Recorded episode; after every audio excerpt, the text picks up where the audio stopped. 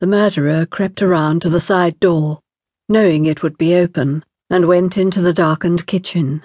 With gloved hands and rubber clad feet, the killer silently slithered through the house and up the stairs. The house seemed soundless, except for the hall clock, its menacing tick almost anticipating the last seconds of peace.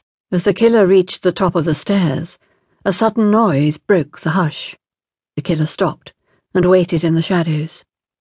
A door opened at the far end of the landing.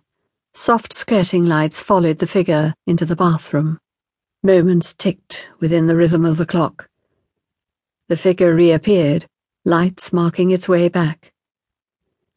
The killer heard the yielding click of the bedroom door. Darkness reigned. Quiet settled, as it should.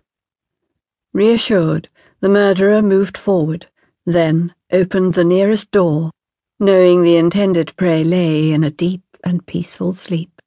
The killer stood for some moments, looking down at the face, and felt almost sorry for what was about to happen. But didn't they deserve to be killed? There was no choice now. It had to be done. A gloved hand was placed onto the victim's mouth as the long, slim knife was pushed effortlessly into the knowing place of death.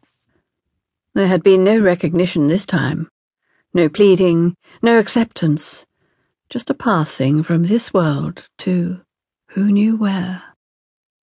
Another darkness? Another hell? This time things were different. No need to dispose of the body. A bonus.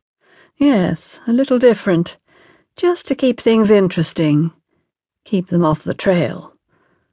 As quietly as the arrival, the killer left the house, hopeful of the next victim.